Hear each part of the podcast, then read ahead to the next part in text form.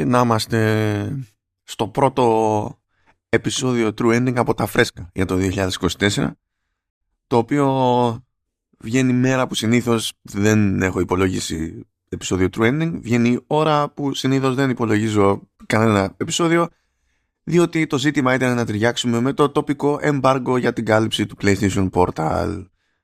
Και είναι και η πρώτη φορά που καταπιάνομαι με hardware σε επεισόδιο True Ending ε, με τη λογική ότι είπαμε είμαστε review, preview show κτλ για το, για το gaming δεν έχουμε κανένα πρόβλημα χώνουμε και hardware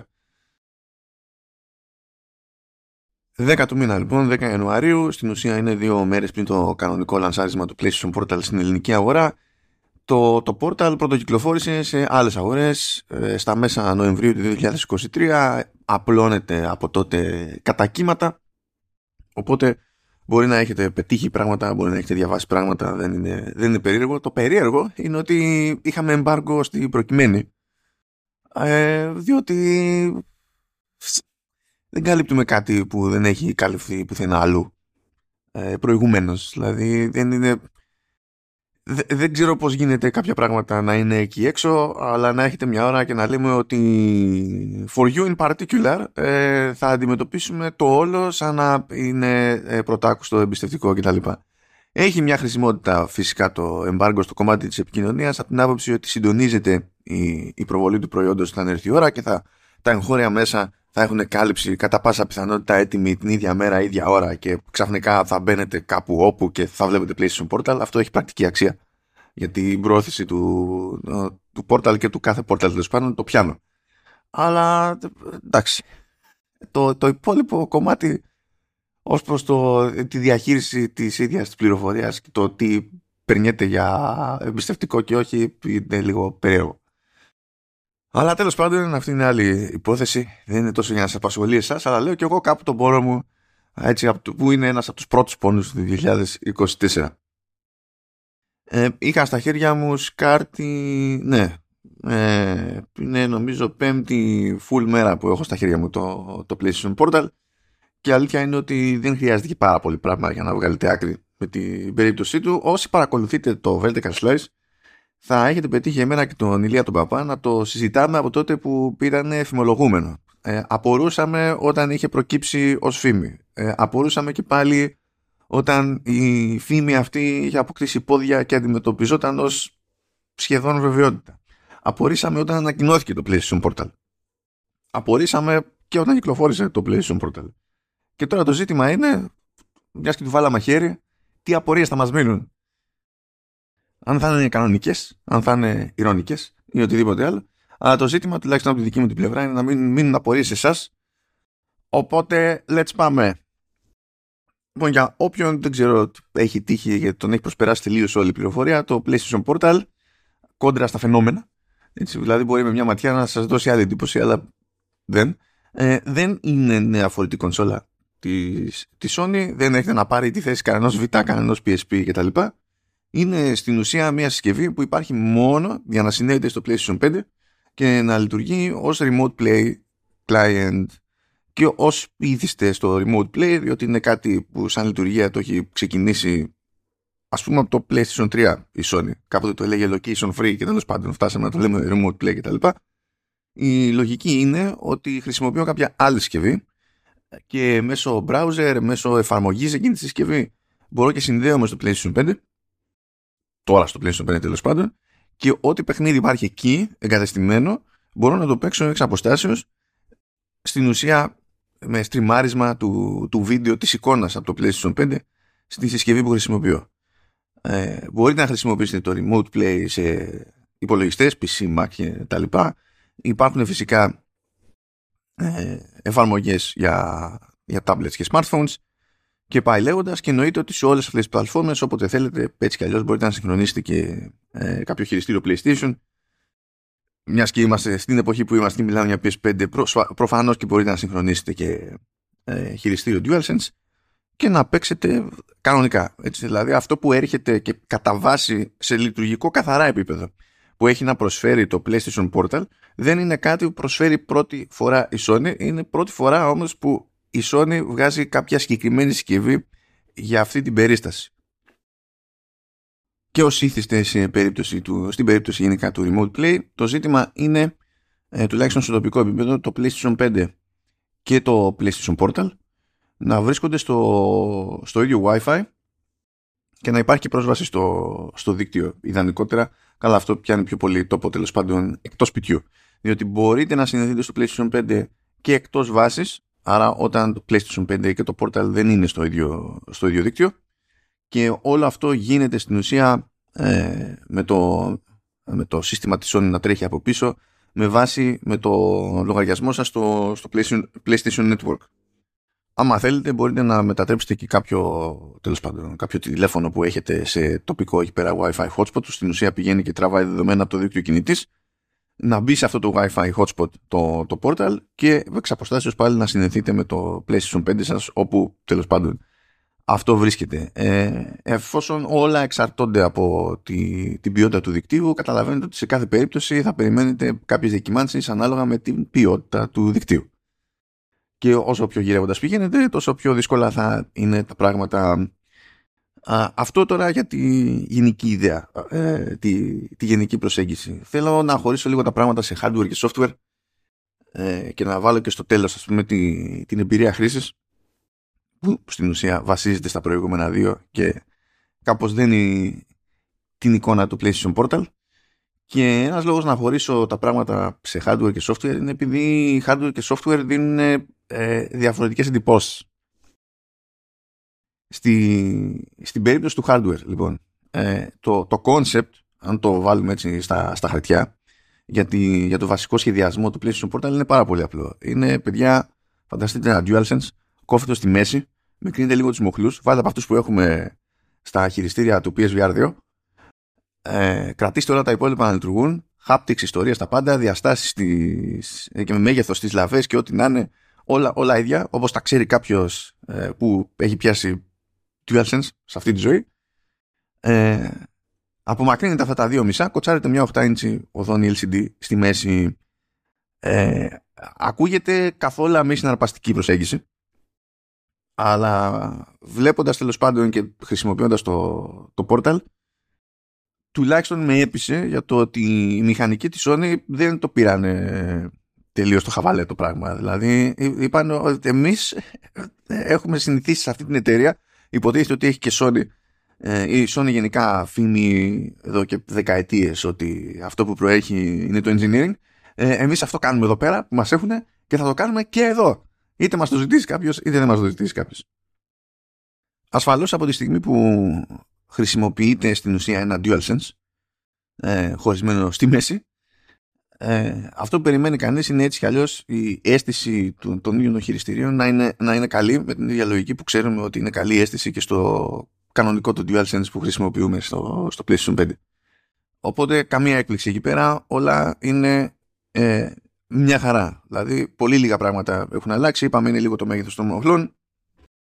Και από εκεί και πέρα έχουμε κανονικά όλα τα, τα υπόλοιπα πλήκτρα.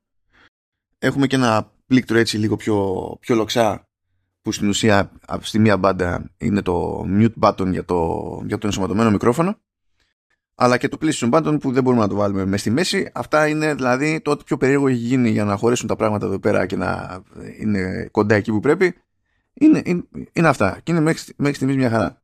Το μόνο πράγμα που λείπει είναι το touchpad. Θα επανέλθω στο κομμάτι touchpad. Αυτό αγγίζει και το hardware και το, και το software και την εμπειρία χρήσης. Αλλά τέλος πάντων δεν υπάρχει touchpad. Σε πρώτη φάση ας το αφήσουμε εκεί πέρα.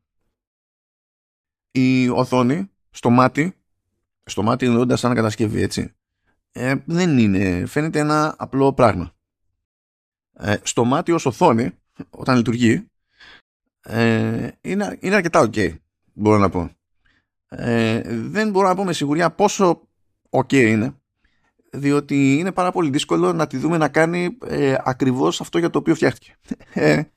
Ε, υποτίθεται ότι έχουμε να κάνουμε με ένα LCD panel ε, ανάλυσης 1080p που τρέχει στα 60 Hz και εντάξει αυτό είναι λογικό διότι μην ξεχνάτε το ζήτημα είναι όλο αυτό να γεμίζει με ένα video stream το οποίο κωδικοποιείται και μεταδίδεται μπαμ μπαμ από το PlayStation 5.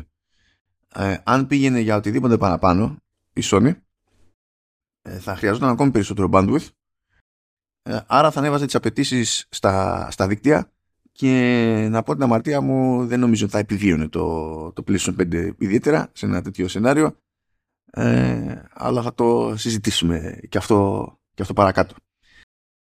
Αλλά πώς ξέρετε ότι η, η μηχανική της Sony το πήραν στα σοβαρά; Ακουμπάτε κάπου σε μια επίπεδη επιφάνεια το PlayStation Portal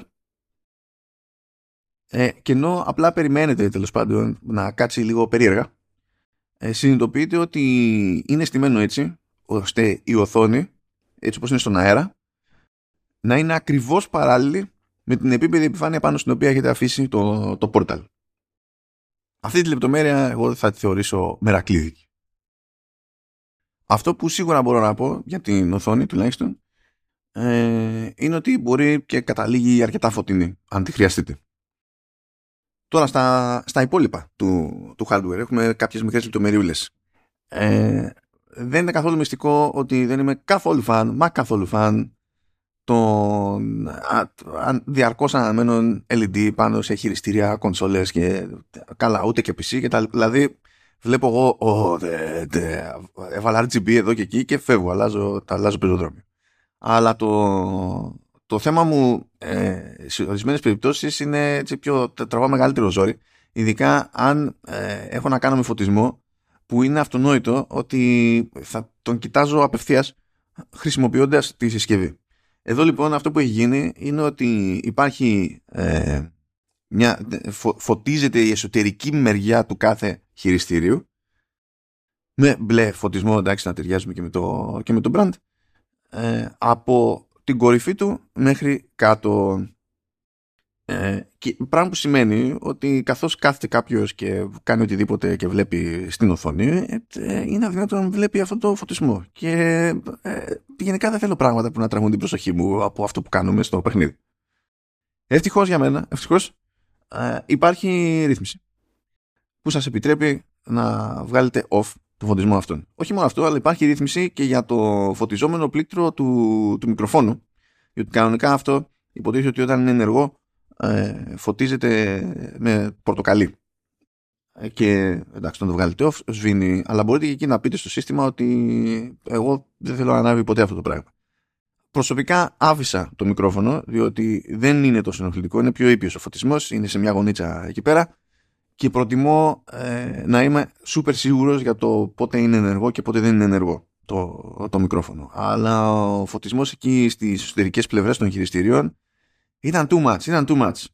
Ε, ήταν τόσο too much που στη ρύθμιση της συνδική οι επιλογές είναι δύο. Ε, υψηλή ένταση φωτισμού φαντάζομαι ε, και απενεργοποίηση. Είναι, είναι δύο. Ε, δηλαδή υπάρχει το υψηλό, δεν υπάρχει ενδιάμεσο. Δεν ξέρω γιατί δεν υπάρχουν ενδιάμεσα στάδια σε αυτή την περίπτωση, αλλά είναι ή τσίτα ή τίποτα. Ενώ σε άλλες περιπτώσεις τέλος πάντων ε, έχουμε διαφορετικά επίπεδα στις ρυθμίσεις αυτές. Επιπλέον, στη ράχη έχουμε κάποια πραγματάκια. Πρώτα απ' όλα έχουμε δύο πηχεία, έτσι, ένα σε κάθε πλευρά. Το καλό της υπόθεσης είναι ότι μιλάμε για στέρεο. Το κακό της υπόθεσης είναι ότι, εντάξει, παιδιά, τα ηχεία αυτά είναι λίγο δυνακέδες. Ε, πιάνουν ένταση, αλλά ακόμα και σε χαμηλή ένταση, ένταση είναι δυνακέδες και σε υψηλή ένταση χάνουν την μπάλα και με παραμόρφωση αλλά τώρα, εντάξει, να πω την αμαρτία μου, δεν απογοητεύτηκα από την άποψη ότι δεν περιμένω κάτι ιδιαίτερα έτσι, περισσότερο σε τέτοιο είδους συσκευή και σε τέτοιο budget. Δηλαδή ότι υπάρχει λόγος τέλος πάντων που και ένα καλό ηχείο ακόμη και σε τηλέφωνο σημαίνει τηλέφωνο με πολλά λεφτά.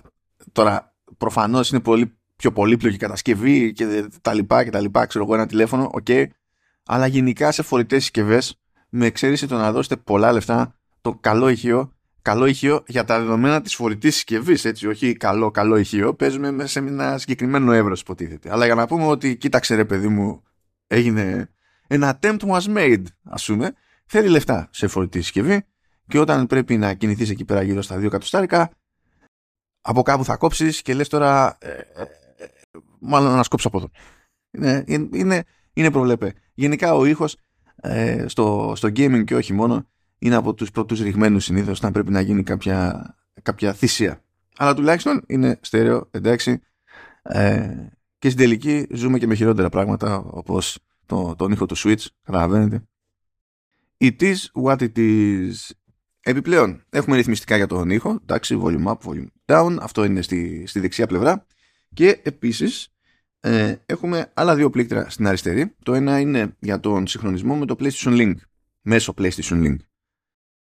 Ε, επανέρχομαι όσον ούπο. Και το τελευταίο πλήκτρο είναι το Power Button η τοποθέτηση όλων αυτών, καλά όχι των ηχείων, τουλάχιστον των πλήκτρων που είναι, γιατί, που είναι τα αριθμιστικά του, του ήχου, το, το, το power button και το πλήκτρο PlayStation Link ε, δεν είναι σε βολικά σημεία.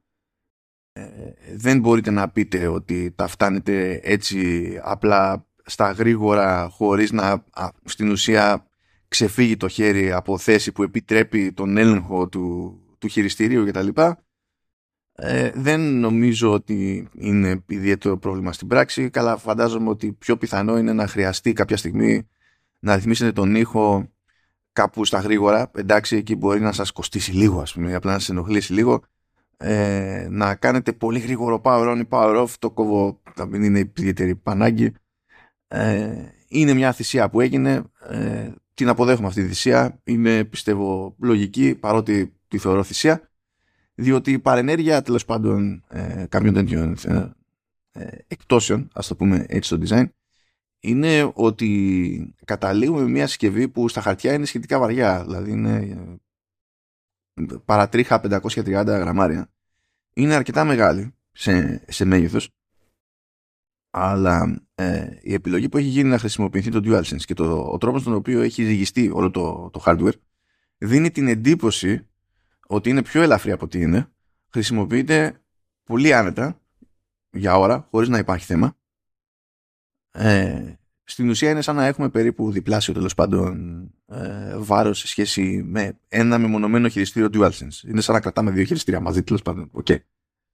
Αλλά το, η μοιρασιά αυτού του, του βάρους είναι, είναι πραγματικά πάρα πολύ καλή. Οπότε τέτοιου είδους θυσίες θα τις δεχτώ. Δεν πιστεύω ότι χάθηκε ο κόσμος Τώρα, αν κοιτάξουμε στη ράχη με προσανατολισμό κάθετο, δηλαδή στην ουσία έτσι όπως θα κρατούσαμε το, το PlayStation Portal, θα το γύρουμε προς τα, προς τα μπρος, θα σηκώσουμε την οθόνη έτσι ψηλά για να δούμε από κάτω στη, στη ράχη δύο ακόμη θύρες. Είναι έξοδος ήχου, για ό,τι ακουστικά τέλος πάντων η headset σας, σας βολεύει και είναι και μια θύρα USB-C. Λοιπόν, ε, θα θα ευχαριστείτε την τύχη σας που υπάρχει έξω ήχου διότι από τα περίεργα που παίζουν με το PlayStation Portal είναι ότι όταν αναρωτηθούμε για ασύρματο ήχο δεν υφίσταται καν επιλογή για Bluetooth. Δεν υποστηρίζεται καθόλου Bluetooth. Υποστηρίζεται μόνο το νέο σύστημα ε, ασύρματου ήχου, μετάδοση ασύρματου ήχου τη Sony, το PlayStation Link.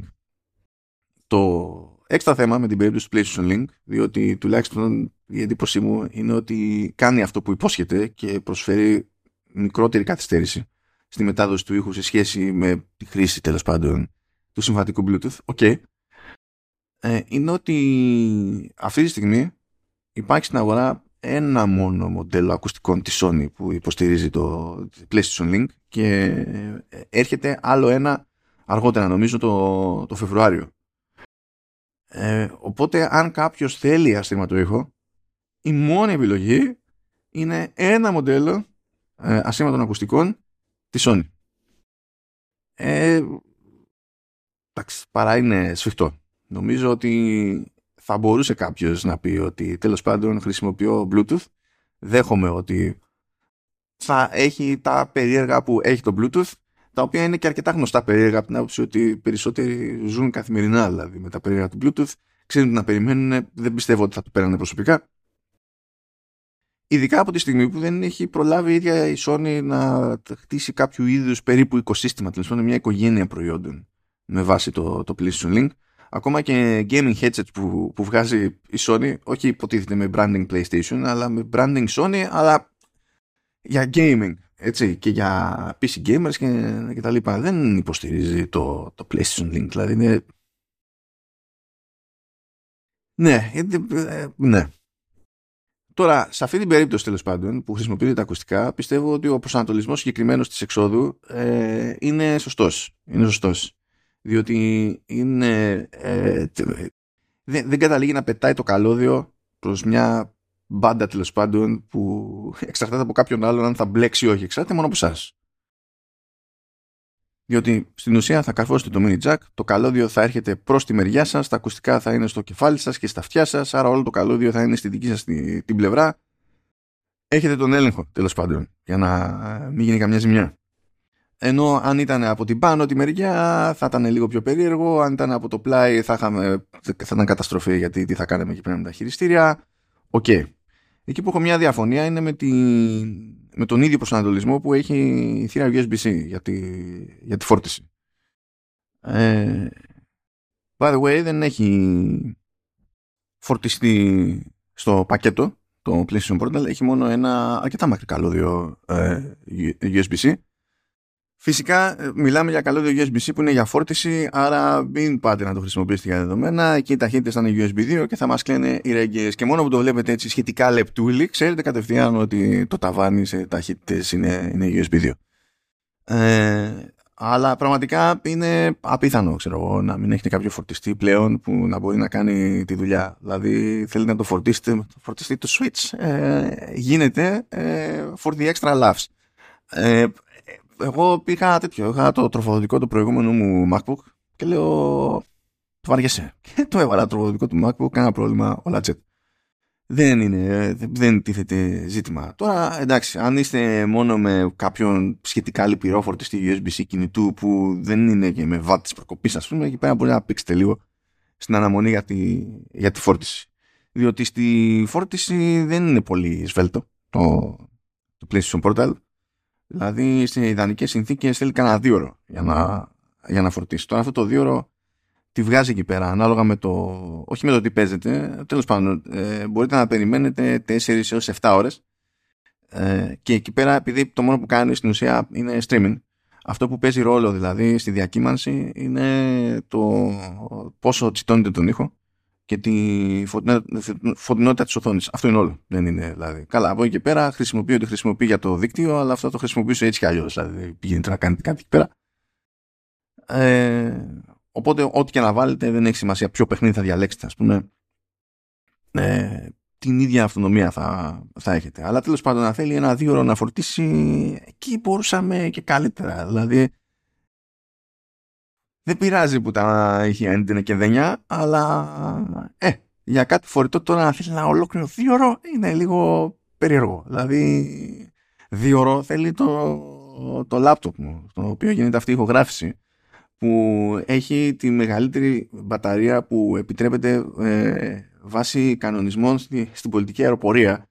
Διότι αν είχε μεγαλύτερη μπαταρία δεν θα μπορούσα να το πάρω μαζί μου στο αεροπλάνο. Ε, και δεν θέλει δύο ώρες. Δηλαδή, δεν περιμένω δεν περιμένω το ίδιο πράγμα γιατί το, το κάνει άπειρα λεφτά συγκριτικά το λάπτοπ. Εντάξει, OK, okay, αλλά. Δηλαδή δεν χρειάζεται καν να. Το, θα μπορούσε να είναι πιο γρήγορο χωρίς καν να φτάσει σε επίπεδο που να ε, σηκώνει το χαρακτηρισμό fast charge ας πούμε και τέτοια. Δηλαδή μπορούσε, μπορούσε πιστεύω καλύτερα εκεί πέρα. Ωστόσο δεν μου αρέσει ο προσανατολισμός USB-C διότι έτσι όπως έρχεται προς τα εσάς το, το καλώδιο. Και επειδή το καλώδιο αυτό δεν θα πηγαίνει όλο προς τα εσάς, δεν θα πηγαίνει προς το κεφάλι σας όπως είναι με τα, με τα ακουστικά, αλλά θα πηγαίνει προς το φορτιστή που θα είναι κάπου. Έτσι και μπλέξει κάποιος πάνω στο καλώδιο που πηγαίνει στο φορτιστή και έχουμε ατύχημα, είναι άλλο να τραβιέται το καλώδιο από την πάνω μεριά της συσκευής, είναι άλλο να τραβιέται από την κάτω μεριά της συσκευής. Διότι φύγει δεν φύγει η συσκευή από τα χέρια σας σε περίπτωση ατυχήματος ή μπλεξίματος. Ή, ναι, same thing. Ε, με τέτοιο στήσιμο, με τέτοιο προσανατολισμό, είναι πολύ πιο πιθανό να στραβώσει και η υποδοχή του PlayStation Portal και, το, και ο ακροδέκτης του, του καλωδίου. Και καλά να στραβώσει μόνο ο ακροδέκτης του καλωδίου. Εκείνη τι είχαμε, τι χάσαμε τα καλώδια φόρτιση USB-C, δεν είναι γιατί πράγμα Αλλά μην έχουμε άλλα. Εκεί το, δηλαδή με φόβησε λίγο. Προτιμούσα τουλάχιστον η θύρα USB-C να είναι στην πάνω μεριά. Για τα ακουστικά καμία αντίρρηση είμαστε, είμαστε ok. Και πριν φύγω από το hardware, σε περίπτωση που αναρωτιέται κάποιος για το «Α, ζεσταίνεται καθόλου κατά τη χρήση». Ε, όχι, όχι. Απλά στριμάρει βίντεο. Αν ε, μια συσκευή ε, με τέτοια διάσταση ε, για, ζεσθενόταν για να στριμάρει βίντεο, τότε δεν θα έλεγα για engineering της προκοπής παιδιά. Θα, θα έλεγα θα ήταν, εντάξει, θα ήταν επίπεδο δελφινάριο η, η κατάσταση. Δεν έχει ούτε ψύκτρα πάνω κτλ. Ούτε χρειάζεται, ούτε πρόκειται να χρειαστεί ποτέ. Δεν καταλαβαίνει τίποτα. Δηλαδή, είναι για τον ίδιο λόγο που θεωρείται αυτονόητο ότι δεν θα πάρει φωτιά το τηλέφωνό σας επειδή στριμάρει βίντεο. Ε, έτσι είναι ακόμη αυτονόητο ότι ένα 8 inch πράγμα ε, δεν θα τραβήξει ζόρι επειδή θα στριμάρει. Πάμε όμως τώρα στο, στα του software. Το software γενικά, το system software, να το πούμε έτσι, γιατί πραγματικά πιστεύω είναι και εφημισμός, δηλαδή το system του πάει πολύ. Ε, που τρέχει το, το PlayStation Portal είναι ένα πάρα πάρα πάρα πολύ απλό πράγμα. Δηλαδή πιο απλό δεν γίνεται. Ε, και στην ουσία η λογική είναι να ανοίγουμε το, το μηχανάκι. Ε, στο έτσι πως είναι το κουτιού χρειάζεται δύο updates. Δεν ξέρω γιατί χρειάζεται δύο updates. Δηλαδή πρώτα κάνει update, ένα μεγάλο, για να κάνει μετά ένα άλλο μικρό update, για να πει μετά ότι εντάξει τώρα μπορείς να με πάρεις και να με ρυθμίσεις για οτιδήποτε άλλο είναι. Η ίδια η, η βασική ρύθμιση και η σύνδεσή του με το PlayStation 5 είναι πολύ απλή υπόθεση, διότι πετάει ένα QR code πάνω, βγάζετε ένα τηλέφωνο, παπ, σκανάρετε το QR code κτλ. Ε, έχει λίγο πλάκα το ότι τέλος πάντων το, η, η, η, οθόνη έτσι όπως, έτσι όπως είναι η οθόνη το, το, η πολυπλοκότητα του QR code είναι λίγο μυστήρια σε, σε αυτή την ανάλυση. Ε, ίσως θα πρέπει να είναι λίγο πιο μεγάλο. Ε, διότι και το λέω τώρα αυτό διότι είναι η πρώτη φορά στη ζωή μου με το τηλέφωνό μου που δηλαδή έχω δει άλλα τηλέφωνα να ζορίζονται αλλά είναι η πρώτη φορά στη ζωή μου με την κάμερα του τηλέφωνου μου έπρεπε να κάνω πολλαπλές απόπειρες για να καταφέρει να διαβάσει ένα ρημάδι QR code. Ε, νομίζω ότι το, το ζόριζε η, η φωτεινότητα ε, διότι όντως τέλος πάνω στο, στο αρχικό το στήσιμο έτσι όπως είναι με το καλημέρα η φωτεινότητα είναι τσίτα ε, και το, το, το δυσκόλευε να, να εστιάσει γιατί παρά ήταν ξέρω εγώ αλλά πρώτη φορά, πρώτη φορά, πρώτη φορά έχω δει ένα μάτσο τηλέφωνα από την χάνουν στα απλά, ας πούμε. Σε τέτοιες περιπτώσεις δεν είχα ποτέ πρόβλημα, είχα πρόβλημα με αυτό. σω να ήταν λίγο πιο μεγάλο. Αλλά τέλος πάντων η λογική είναι ότι ε, χρησιμοποιούμε το PlayStation App. Είμαστε logged in στο PlayStation App. Μπορούμε να πάμε στις ρυθμίσεις, στη προσθήκη συσκευής και τότε μας επιτρέπει να σκανάρουμε QR code. Πηγαίνουμε, σκανάρουμε το QR code. Γίνεται η σύζευξη και είμαστε οι καλύτεροι. Ε, από εκεί και πέρα, ε, για να λειτουργούν τα πράγματα όπως πρέπει, ε, πρέπει να φροντίσουμε για κάποιες ρυθμίσεις του PlayStation 5. Δηλαδή, ε, πρέπει, πρέπει το PlayStation 5 για να πηγαίνουν καλά τα πράγματα, όταν το κλείνουμε, να το βάζουμε σε rest mode. Όχι να το απενεργοποιούμε πλήρως. Αν το απενεργοποιούμε πλήρως, τότε με την, το, το, portal δεν έχει τρόπο να τα ανοίξει εξ αποστάσεως. Άρα, άμα το portal δεν μπορεί να πει στο PlayStation 5 ε, σου σάμι άνοιξε, ε, δεν μπορεί να τρέξει τίποτα, δεν μπορεί να κάνει τίποτα, δεν θα παίξετε τίποτα. Ε, επίσης, αν έχετε, εσείς μπορείτε να το έχετε ρυθμίσει τέλος πάντων να πέφτει σε rest mode, εντάξει, μια χαρά, OK. Okay. Ε, αλλά πρέπει να φροντίσετε να έχετε ενεργό και το remote play. Σε περίπτωση που το είχατε βγάλει off κάποτε και τα λοιπά ή οτιδήποτε, επειδή δεν είχατε τσεκάρει, τσεκάρετε να βάλετε on το remote play. Αλλά στη ρύθμιση του Remote Play στο PlayStation 5 υπάρχει και ένας έξτρα διακοπτάκος που πρέπει να έχετε φροντίσει να είναι on ε, που, που λέει ότι επιτρέπεται η αφύπνιση του PS5 εξ αποστάσεως. Δηλαδή αυτά αντί να πηγαίνουν πακέτο, δηλαδή το βάζουμε το Remote Play και θεωρείται αυτονόητο ότι δεν έχει νόημα να ενεργοποιούμε το Remote Play αν δεν μπορούμε να ξεκινήσουμε το PlayStation 5 εξ αποστάσεως αντιμετωπίζονται ως διαφορετικές ρυθμίσεις αλλά είναι εκεί μπροστά στην ίδια σελίδα ενεργοποιήσετε κτλ. Και το άλλο το εξτραδάκι είναι ότι ε, πρέπει να πάτε στο λογαριασμό που χρησιμοποιείτε στο σύστημά σας και να επιλέξετε να κάνει sign in στον αυτόματο. Αν δηλαδή έχετε ένα μηχάνημα που έχει πολλαπλά accounts πάνω και έχετε συνηθίσει να λέτε στο μηχάνημα ότι ξέρω εγώ όταν ανοίγεις, δείξε μου τα διαφορετικά accounts και θα διαλέγει ο α ή β ποιο είναι και θα κάνει login κτλ. No, no, Ε, δεν, αυτό θα σας κάνει χαλάστρα στο, στο PlayStation Portal. Και ε, είναι μία από τις αδυναμίες του software design εδώ πέρα. Ε, τέλος πάντων. Okay. Ε, πρέπει να το ρυθμίσετε να κάνει αυτόματη είσοδο διότι αν δεν δει το σύστημα της, της Sony ότι PlayStation Portal και PlayStation 5 ε, προσπαθούν να λειτουργήσουν με το ίδιο PlayStation account, με το ίδιο PlayStation Network account, τότε λέει οπ, οπ, οπ, οπ, πακέτο. Τόσο λέει πακέτο που έτσι και θελήσετε να χρησιμοποιήσετε το portal με άλλο account πρέπει να κάνετε τελείως logout από το, από το portal και να ξανακάνετε ε, login από, τη, από την αρχή δεν μπορείτε να έχετε πολλαπλά accounts πάνω και τα λοιπά. Με ό,τι αυτό σημαίνει τέλος πάντων με two, με two factor authentication και τα λοιπά που ελπίζω να σημαίνει κάτι για εσάς να μην τα έχετε έτσι τελείως ξέφραγο αμπέλι και πάει λέγοντας εκεί πέρα μπορούσαν να είναι καλύτερα πιστεύω. Ενώ η ίδια η αρχική η, η σύζευξη είναι απλή υπόθεση με το, με το QR code ε, αυτή η εναλλαγή ε, ε, που γίνεται τόσο μυστήρια ας πούμε είναι λίγο, είναι λίγο περίεργη. Επίσης όλα αυτά να τα έχετε jet να είστε οι καλύτεροι ξέρω εγώ τα έχουμε ρυθμίσει. Δεν μοιράζομαι τίποτα με κανέναν οπότε δεν με ενδιαφέρουν τα υπόλοιπα με τα accounts πάρα πολύ ωραία super τούμπανο. Ε, καλό είναι καλό είναι όταν θα παίζετε κάτι μέσω του Portal και λέτε ότι ωραία θα σταματήσω να παίζω ήρθε η ώρα να σβήσω το PlayStation 5 όπου αυτό είναι ε, και πρέπει να το κάνω μέσω του Portal επειδή χειρίζεται το PlayStation 5 δηλαδή δεν έχει μενού σχεδόν δεν έχει μενού δικό του το Portal γενικά ό,τι κάνετε στην ουσία στριμάρετε κάνει mirror δηλαδή ότι θα βλέπατε στο monitor ή στην τηλεόραση που είναι συνδεδεμένο το PlayStation 5 άρα ελέγχετε το PlayStation 5 απευθείας με τις επιλογές που γνωρίζετε τα μενού που γνωρίζετε και τα λοιπά. Έτσι και μπερδευτείτε και κλείσετε το PlayStation 5 μετά ο μόνος τρόπος να ξανανοίξει το PlayStation 5 είναι να βρεθείτε εσείς δίπλα στο PlayStation 5 και να το ενεργοποιήσετε ε, του συνήγγης. Αν λοιπόν κάνετε λάθος και είστε εκτός βάσης ε, και γίνει αυτό το by the way, η μόνη σας λύση μετά για να ξαναπαίξετε μέσω του portal είναι να ξαναγυρίσετε σπίτι να, να ενεργοποιήσετε το PS5 για να διορθωθεί η, η κατάσταση. Ε, να το έχετε αυτό έτσι κατά νου. Σε αυτό τουλάχιστον στο κομμάτι του turn off δεν κακίζω ιδιαίτερα με τη Sony αλλά θα προτιμούσα να ε, είναι πιο σαφής η, προ, η προειδοποίηση σε ένα τέτοιο σενάριο ή και ενδεχομένως να, να μην επιτρέπεται.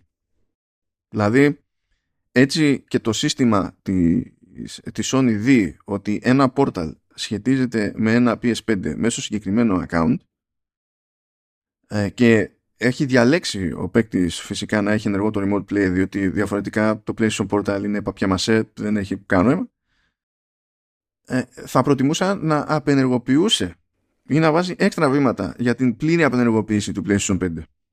Γιατί αν σας πιάσει αυτό σε ταξίδι, πακέτο. Απλά πακέτο. Θα κλαίτε. Όσο για το ίδιο το software ε, του, του Portal, ε, πραγματικά ο, δεν κάνω πλάκα να λέω ότι δεν κάνει σχεδόν τίποτα. Δηλαδή δεν έχει σχεδόν τίποτα από, από επιλογές. Για να καταλάβετε, ενεργοποιείται το, το Portal κάνει ό,τι είναι να κάνει από πίσω ας πούμε, για να ξυπνήσει το, το PlayStation 5 okay, αλλά χρειάζεται τέλος πάντων να του πείτε εσείς όταν σας πει ότι είναι σε ετοιμότητα ότι ναι τώρα θέλω να παίξω διαφορετικά το μόνο μενού που δείχνει το μόνο μενού, δηλαδή ποιο μενού; Έχει την ένδειξη της έντασης του Wi-Fi έχει την ένδειξη της μπαταρίας ε, την ώρα και στην ουσία ένα πλήκτρο για την εμφάνιση ενός side panel το οποίο side panel ε, μπορεί να εμφανιστεί και με ε, και, και με swipe προς τα αριστερά από τη δεξιά άκρη της, της οθόνης. Και οι μόνες επιλογές που βλέπουμε στο side panel είναι για την αποσύνδεση, ε, για, για το τι παίζει αν είμαστε συνδεδεμένοι με ακουστικά που χρησιμοποιούν το PS-Link, την, ε, τη, την ένταση τέλος πάντων της φωτεινότητας της οθόνης, λειτουργία απτήσεις και δεν κάνω πλάκα, λειτουργία απτήσεις.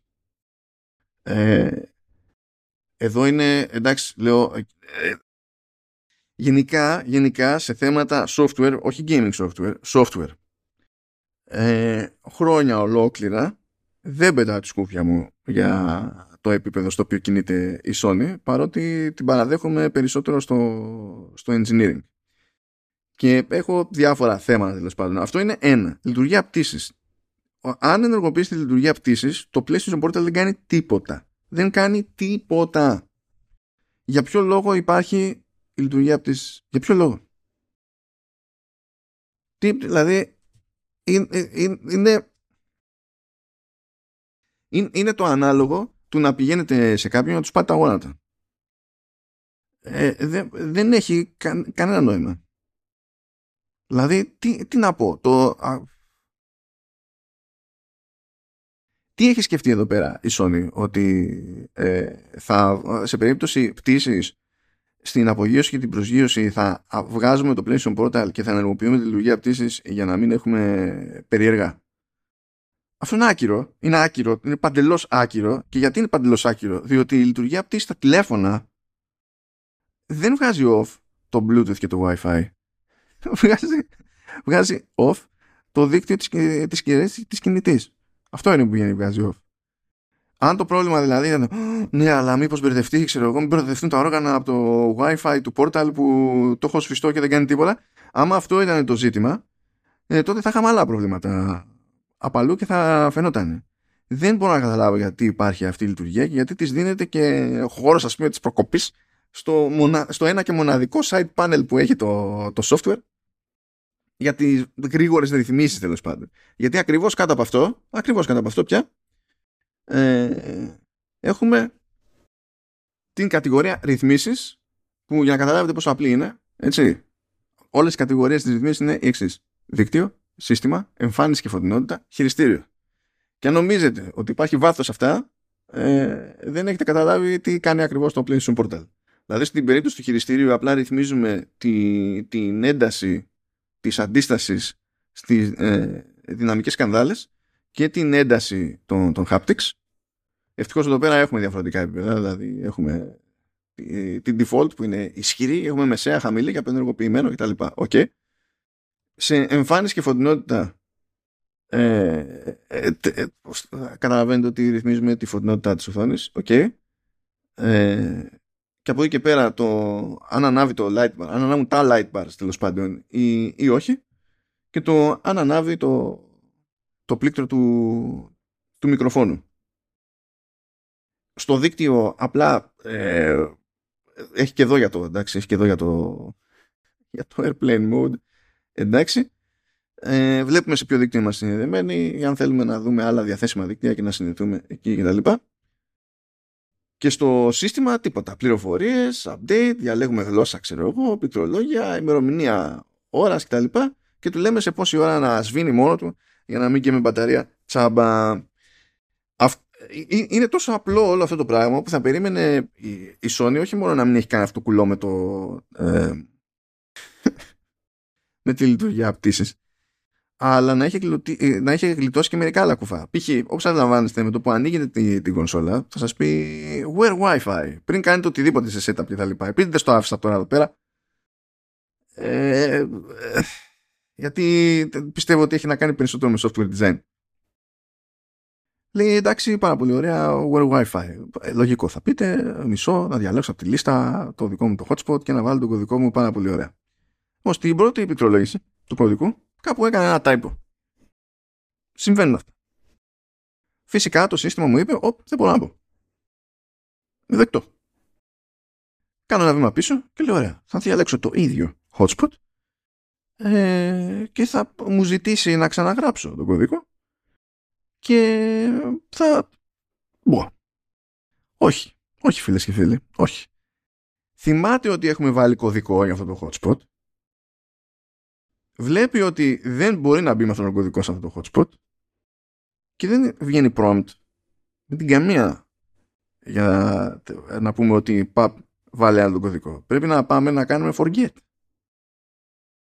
αυτό το, αυτό το network και να το ξαναδιαλέξουμε ή να το ξαναβάλουμε. Γιατί; Γιατί με το που βλέπεις ότι δεν μπορείς να μπεις σε αυτόν τον κωδικό, χωρίς σκέψη, πρέπει να μου ξαναπετάς το πάνελ για την εισαγωγή του κωδικού. Χωρίς σκέψη. Καμία. Αυτά τα πράγματα δεν είναι τώρα καμία συγκλονιστική έτσι, αλχημία. Δεν χρειάζεται κάποιος να είναι μέγα μάγιστρο του software design για να γλιτώνουμε αυτές τις τριβές. Ε, αλλά από ό,τι φαίνεται χρειάζεται να είναι κάποιος άλλος και να μην είναι η Sony, διότι ε, τέλος πάντων.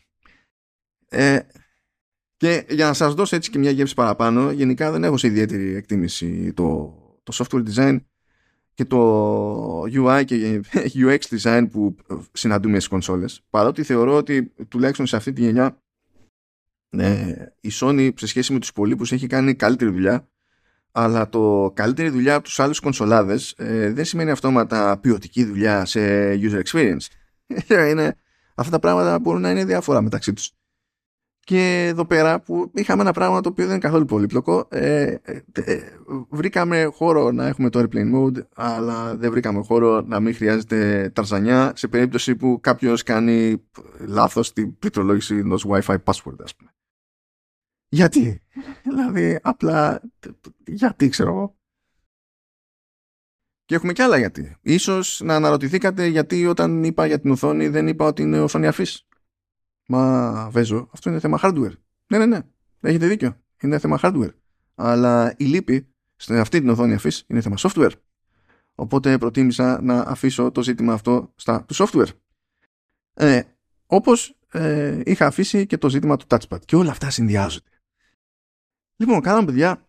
Ε, λέει η Sony ότι ναι, δεν μπορώ να βάλω εδώ πέρα ένα touchpad καλά σαν του χειριστήριο. Θα είναι, δεν θα, θα μπορεί να σχεδιάσει το πράγμα θα είναι τραγωδία, αηδία.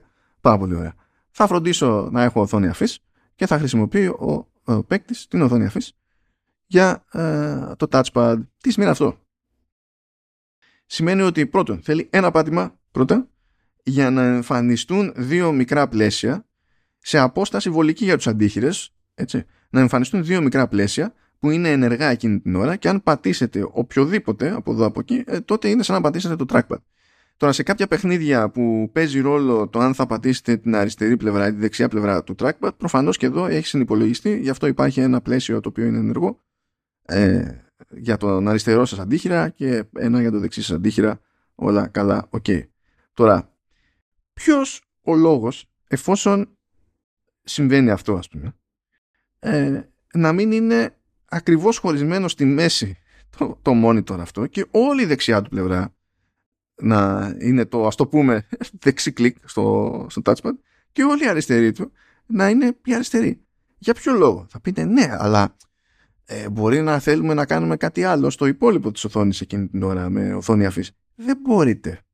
Μπορείτε να χρησιμοποιήσετε την οθόνη αφής για την πλοήγηση στο μενού του ίδιου του portal αλλά άπαξ συνδεθείτε στο PlayStation 5 όπου μόνο εκεί πιάνει το point σχεδόν στο touchpad αν αξισυνδεθείτε στο PlayStation 5 τίποτα άλλο δεν λειτουργεί με αφή. Τίποτα. Το μόνο που γίνεται με αφή είναι η εμφάνιση των γρήγορων επιλογών με slide από τα δεξιά προς τα αριστερά, όχι, απλή, ε, όχι απλό πάτημα της οθόνης αφής, slide. Άρα δεν είναι ότι α, έτσι και είχαμε όλη, τη, όλη την οθόνη για touchpad ε, θα μπερδευόμασταν με τη χειρονομία που χρειάζεται για να εμφανιστεί το side panel. No, no, no, Όχι. Βάζουμε το έξτρα το έτσι κι αλλιώς. Πρέπει να κάνουμε ένα tap πάνω στην οθόνη για να ενεργοποιηθεί το εικονικό touchpad.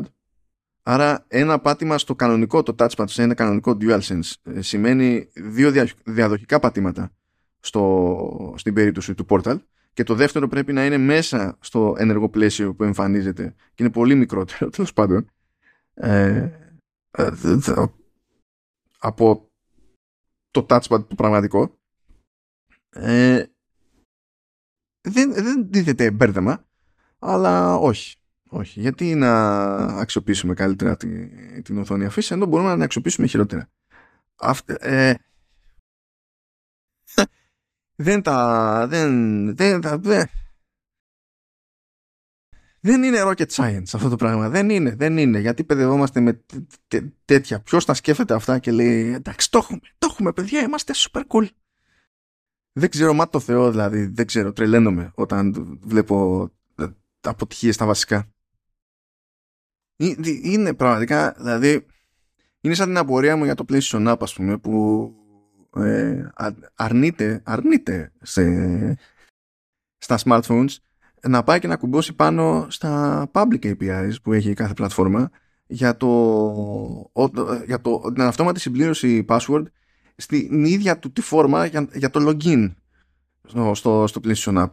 Ε, υπάρχει αυτή η δυνατότητα και σε Android και σε iOS χρόνια. Χρόνια υπάρχει αυτή η δυνατότητα. Και απλά η Sony δεν ενδιαφέρεται. Ε, ε, ε λοιπόν, το παρατάω αυτό γιατί όσο πάω θα, θα, θα, τυλτάρω με θέματα software, text, δηλαδή το, το okay. Να πάμε λοιπόν στο ωραία, ισχύουν όλα αυτά, μπράβο, είμαστε καλύτεροι, συνεννοηθήκαμε. Το τι παίζει με την ταμπακέρα, τι γίνεται. Εμείς το πήραμε αυτό το ρημάδι για να παίζουμε παιχνίδια από το PlayStation 5 μας. Πάρα πολύ ωραία. OK. Okay. Ε, Επίτηδες, άφησα και κατά μία έννοια μέρος του hardware εδώ, διότι συνδέονται κάποια πράγματα. Λοιπόν, είπαμε έτσι ότι αυτό που στην ουσία συμβαίνει στην περίπτωση του remote play είναι ότι ό,τι θα εμφανιζόταν ότι θα έστελνε σε μια οθόνη ε, το PlayStation 5, στην οποία θα το είχαμε συνδεδεμένο απευθείας, αυτό το κάνει mirror κανονικότατα και το στέλνει ως video stream στο PlayStation Portal μέσω του remote play. Αυτή είναι η λογική του remote play έτσι κι αλλιώς.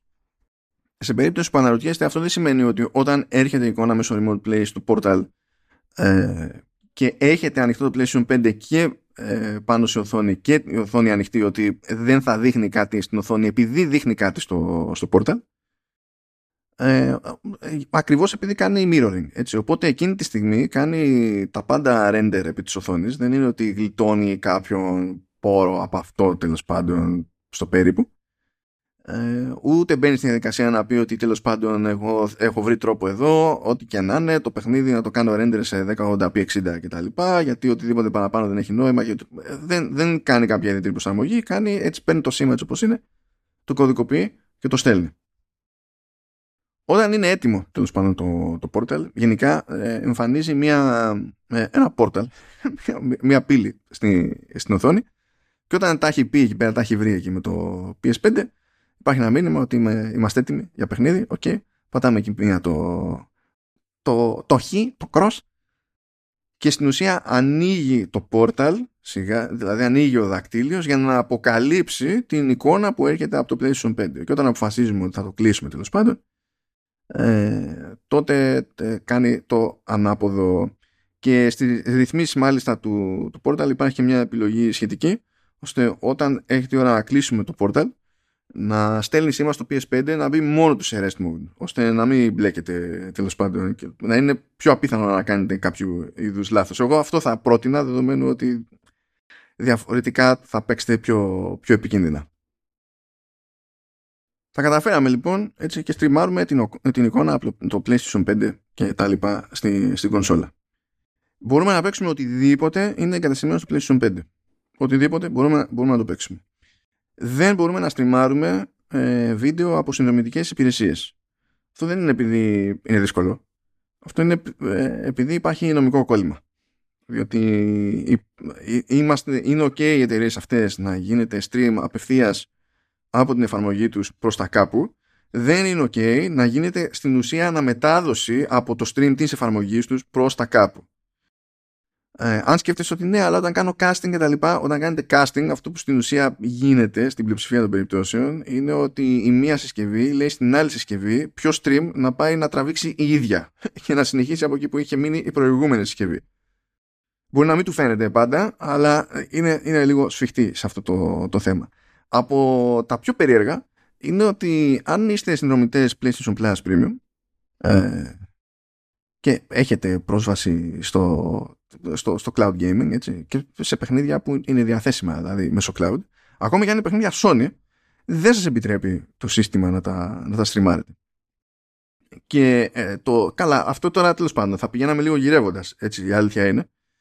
Αλλά το δοκίμασα επίτηδες ε, για να δω τι θα γίνει ε, διότι δεν δέχομαι το concept ότι δεν φρόντισε η Sony να μπορεί να στριμάρει ένας συνδρομητή premium απευθείας από το portal.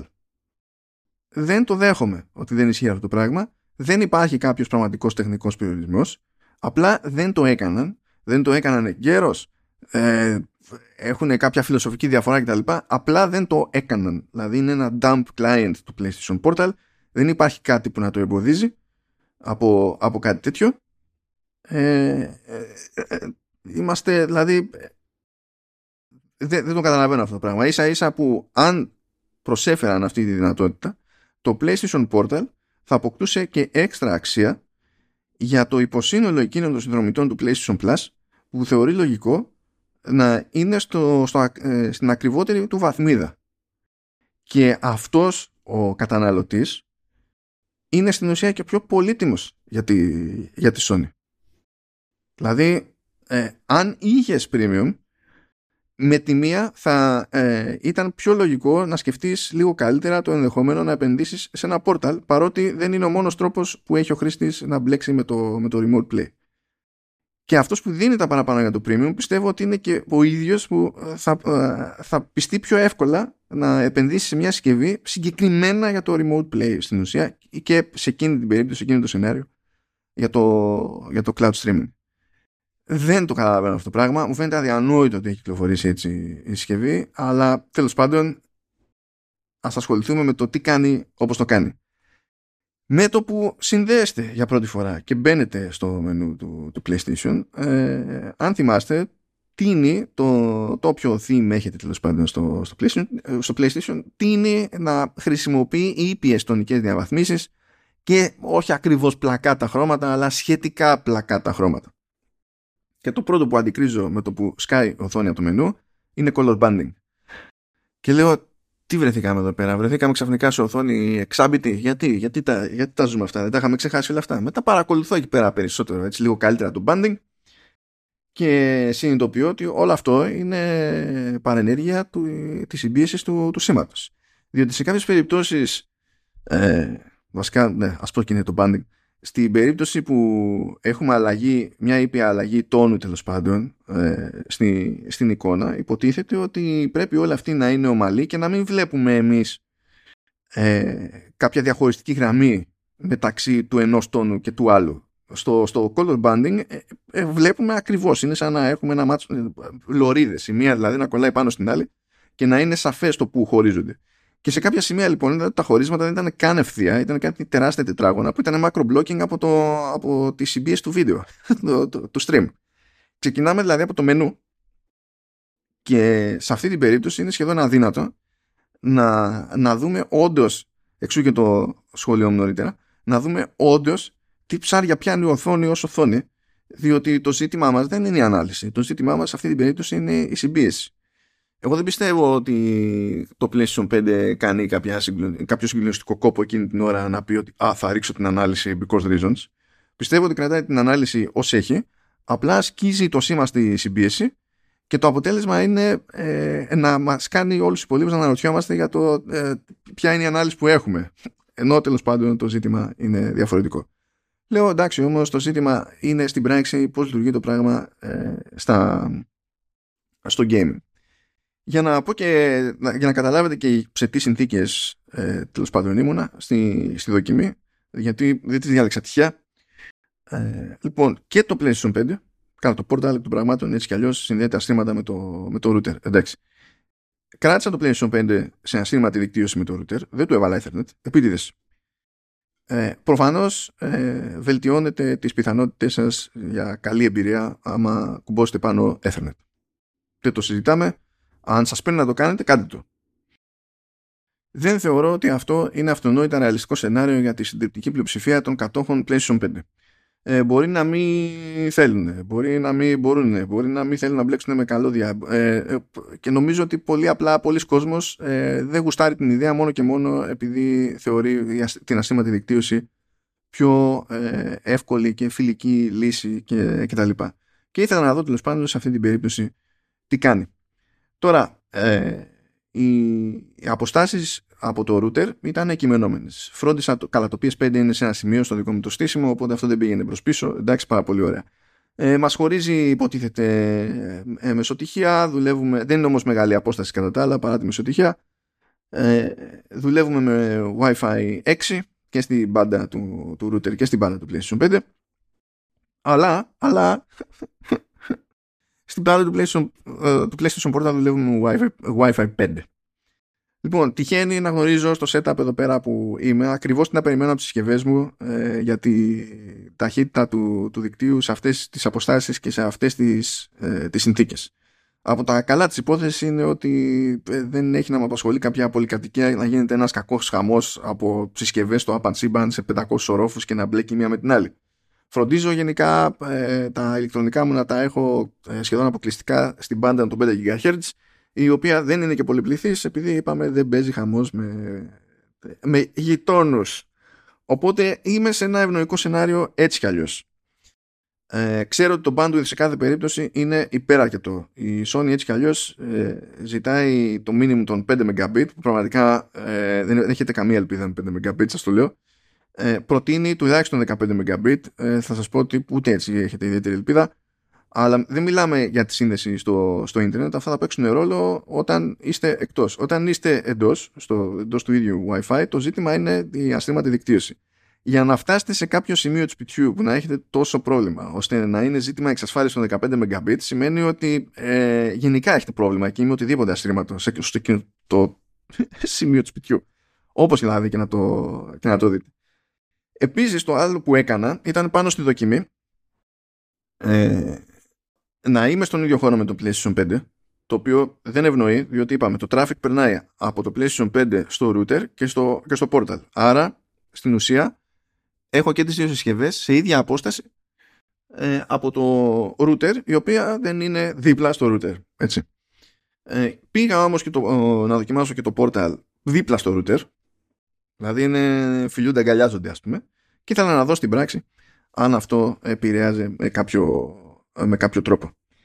Το, να πω την αμαρτία μου, εντάξει, γκρίνιαξα λίγο εκεί πέρα γιατί έχει Wi-Fi 5 το PlayStation Portal, ενώ το PlayStation 5 που έχει κλείσει και τρία χρόνια στην αγορά έχει Wi-Fi 6. Ε, δηλαδή, καλά, με Wi-Fi 5 ήταν το προηγούμενο μου λάπτοπ που το είχα πάρει το 2017 και τώρα έχουμε 2024. Ε, δεν ξέρω τι τους έβιασε εκεί πέρα. Θα πω, θα πω πάντως, έτσι, ότι ε, δεν είναι όντως αυτονόητο ότι αν είχε Wi-Fi 6 θα τα πήγαινε καλύτερα σχέση με το Wi-Fi 5. Ακόμα και αν μια, μια καλύτερη ταχύτητα τέλος πάνω στο δίκτυο, διότι με το 5 ούτως ή άλλως μπορεί να πιάσει ταχύτητες στο, στο Wi-Fi που να είναι αρκετές για αυτό που θέλει να κάνει, ε, χωρίς τρελά ε, ζόρια. Και το Wi-Fi 6 λειτουργεί στις ίδιες συχνότητες. Οπότε, αν κάποιος είχε πρόβλημα με, με παρεμβολές, το πιο πιθανό είναι με εξαίρεση να πάει και να τα χώσει τρελά σε router, με μήμο, πολλαπλέ κεραίε ιστορίες, ό,τι να είναι και τα λοιπά. Αλλά και πάλι, έτσι, αν είστε σε ένα μέρος με πολλές συσκευές από πολύ κόσμο ε, και όχι μόνο δικό σας κόσμο, αλλά και γείτονες κτλ., οι παρεμβολές είναι παρεμβολές. Δηλαδή, είναι ένα, είναι ένα θέμα. Ε, ε, λειτουργούν λοιπόν στις ίδιες συχνότητες, οπότε αν είναι πυγμένες αυτές οι συχνότητες στο σημείο που, που είστε, θα ήταν πάλι πυγμένες. Δηλαδή, μια πιο σίγουρη σωτηρία θα ήταν, ας το πούμε, η υιοθέτηση του Wi-Fi 6E, που μπορεί να δουλέψει σε μια διαφορετική μπάντα, στα 6 GHz, πάνω από τα 5 δηλαδή. Ή τα 2,4 που είναι το αιώνιο κλασικό, ας πούμε, και βασικό για, για Wi-Fi. Ωστόσο, αυτό θα ήταν άχρηστο και πάλι, από την άποψη ότι ε, το PlayStation 5 δεν έχει 6 οπότε ξεκινάμε από τη βάση δηλαδή. Εκεί πέρα δεν θα, θα, θα πήγαινε καλά το portal με το router. Θα έλεγε ήμασταν jet εφόσον το δουλεύαμε σε πολλαπλές μπάντες ταυτόχρονα ας πούμε.